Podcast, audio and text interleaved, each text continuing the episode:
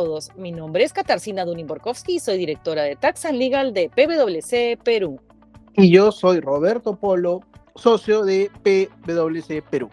Bienvenidos a un episodio más de Infocus, el podcast donde semanalmente desarrollamos las normas y jurisprudencias más importantes en materia tributaria y aduanera y también analizamos las normas legales y noticias más importantes y su impacto en las empresas. El día de hoy tenemos una, un episodio un tanto particular, pues como ustedes recordarán, hace algunos meses, durante las primeras semanas de gestión del actual gobierno, eh, el Poder Ejecutivo solicitó eh, facultades al Congreso de la República para poder legislar en materia tributaria.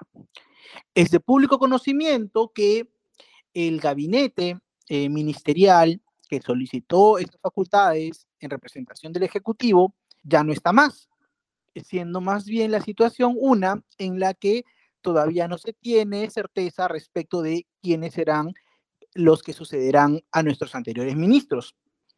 Ante esta situación, un punto que es importante, pedido de facultades, y mejor dicho, las facultades que fueron otorgadas, tienen un plazo, tienen un plazo dentro del cual el Ejecutivo podía dictar las normas, esto es, los decretos legislativos.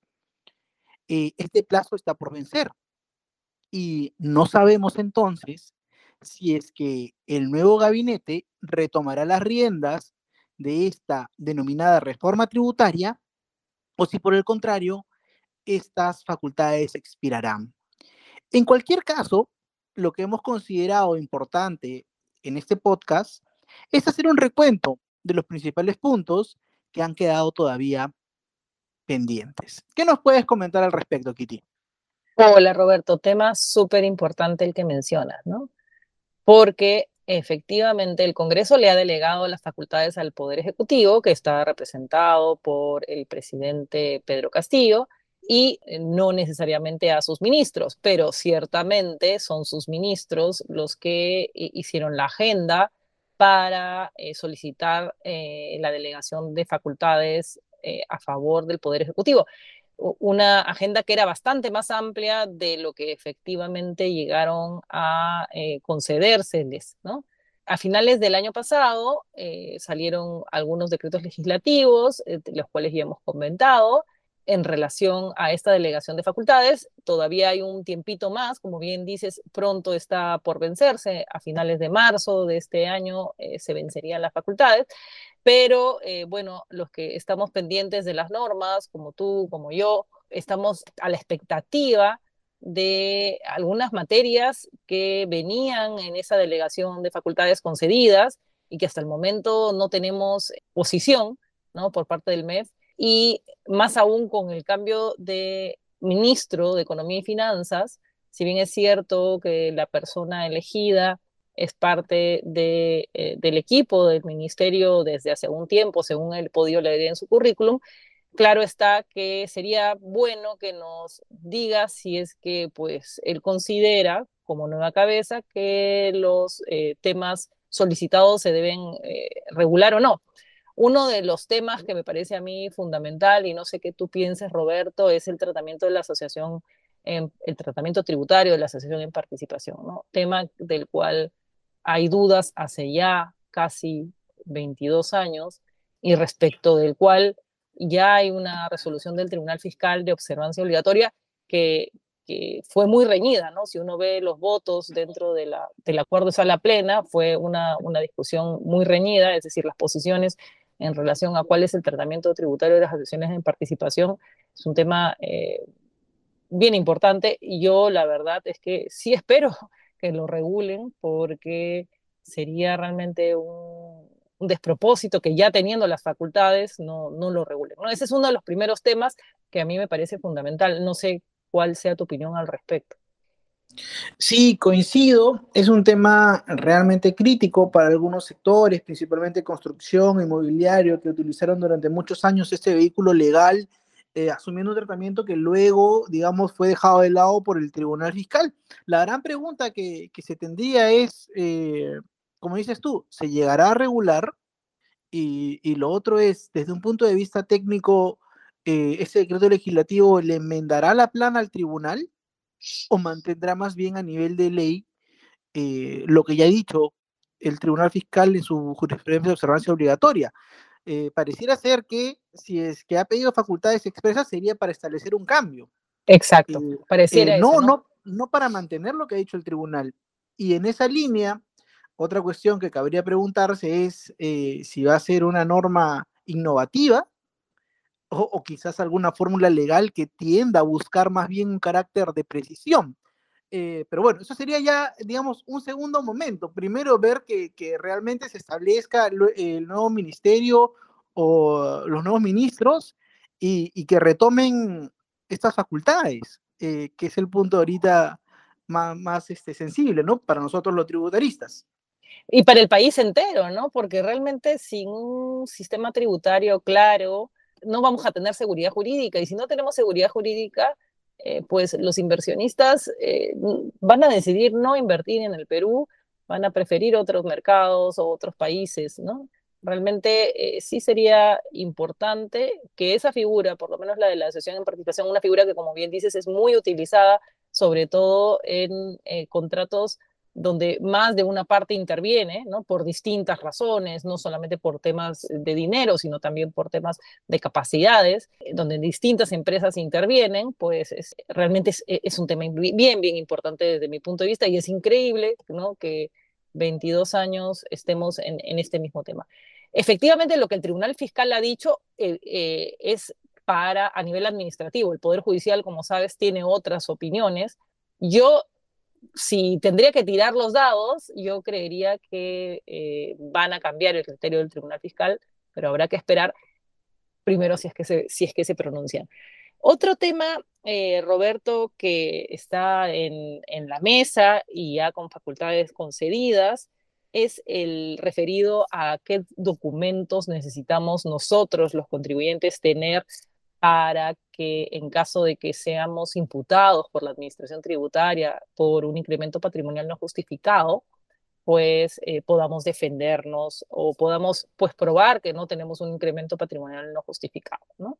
Nosotros los, los, los contribuyentes, personas naturales que no realizamos actividad empresarial, bueno, pues no tenemos contabilidad, ¿no? Entonces es fundamental que todos sepamos qué documentos necesitamos contar para luego pues no ser sorprendidos, no, no por la administración tributaria, sino no ser sorprendidos por nuestra falta de diligencia al eh, tener eh, la documentación necesaria que pruebe que efectivamente nosotros pues pagamos todos nuestros impuestos.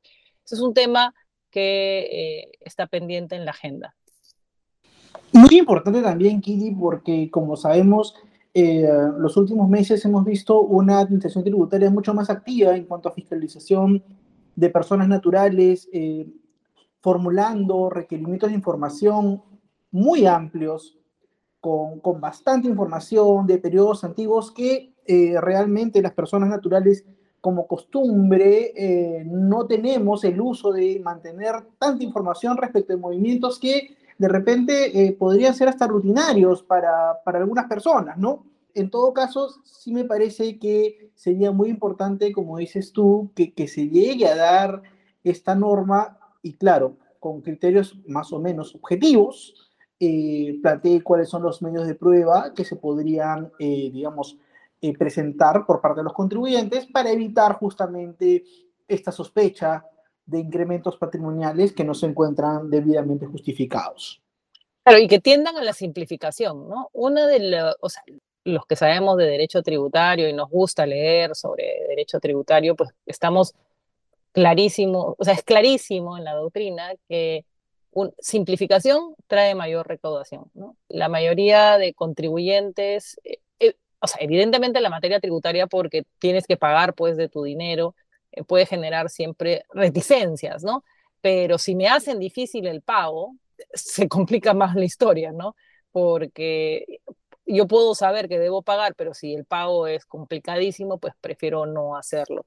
Y en esa línea también hay otra facultad delegada en lo que se refiere al IGB, la ley 31338 eh, eh, dice que se le ha otorgado facultades al Poder Ejecutivo para simplificar el cumplimiento de las obligaciones de los contribuyentes teniendo en cuenta el uso de herramientas tecnológicas. ¿no? Al día de hoy pues sí, teniendo tantas, eh, o sea, existiendo tanta tecnología a, disposición, pues eh, si bien es cierto que la administración tributaria ha avanzado muchísimo, yo creo que es la institución de bandera en todo lo que se refiere a eh, innovaciones tecnológicas o herramientas tecnológicas para el uso o la simplificación del tema tributario, pues creo que todavía hay mucho camino por recorrer.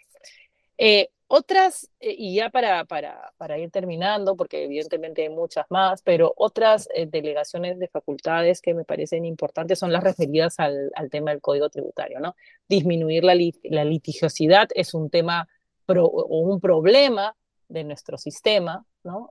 tributario. Los procesos en el Perú pueden durar 8, 10, 15 años, ¿no?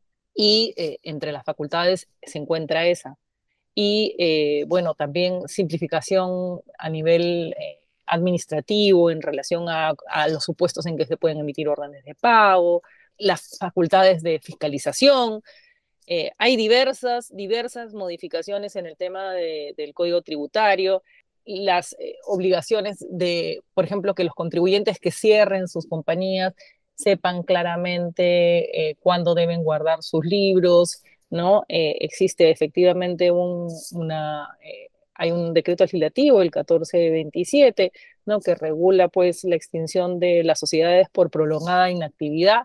¿Qué pasa con sus libros contables, ¿no? Porque en la medida que no estén prescritas las obligaciones, ¿no? Eh, la administración puede, puede fiscalizarlos por el pasado, ¿no? crear pues perfiles de contribuyentes, eh, regular la, complejidad de las controversias tributarias. Claro, en, este mundo donde ya escuchamos, empezamos a escuchar hablar del metaverso, de la inteligencia artificial, todo esto se puede simplificar, ¿no? Y, nuestra, legislación o nuestro código tributario debería, pues, adecuarse a todas estas herramientas tecnológicas o de todas estas eh, modernidades, entre comillas, eh, que permitan, pues, que todo sea bastante más simple que lo que generará es mayor recaudación. Sin duda, sin duda, Kitty, la, agenda pendiente, como estamos viendo, eh, es bastante amplia. Incluyen temas eh, vinculados al impuesto a la renta, temas vinculados también eh, al caso de las personas naturales, el código tributario. Habrá que esperar finalmente, como, como dijimos al inicio de este episodio, que se conforme el nuevo gabinete ministerial y ver si dentro de los temas eh, importantes, ¿no es cierto? Ellos consideran también este pedido de facultades que ya lo tienen. Creo yo que mal harían en desaprovechar el tiempo porque si es que expira, tendrían que acudir nuevamente con otro pedido y así, digamos, seguimos con estos vacíos que, que bien has reseñado ahora, eh, por mi lado, creo que eso sería todo en esta entrega de, de Infocus. Eh, me despido y les dejo un fuerte abrazo. Gracias Roberto, nos vemos la próxima semana. Gracias a todos.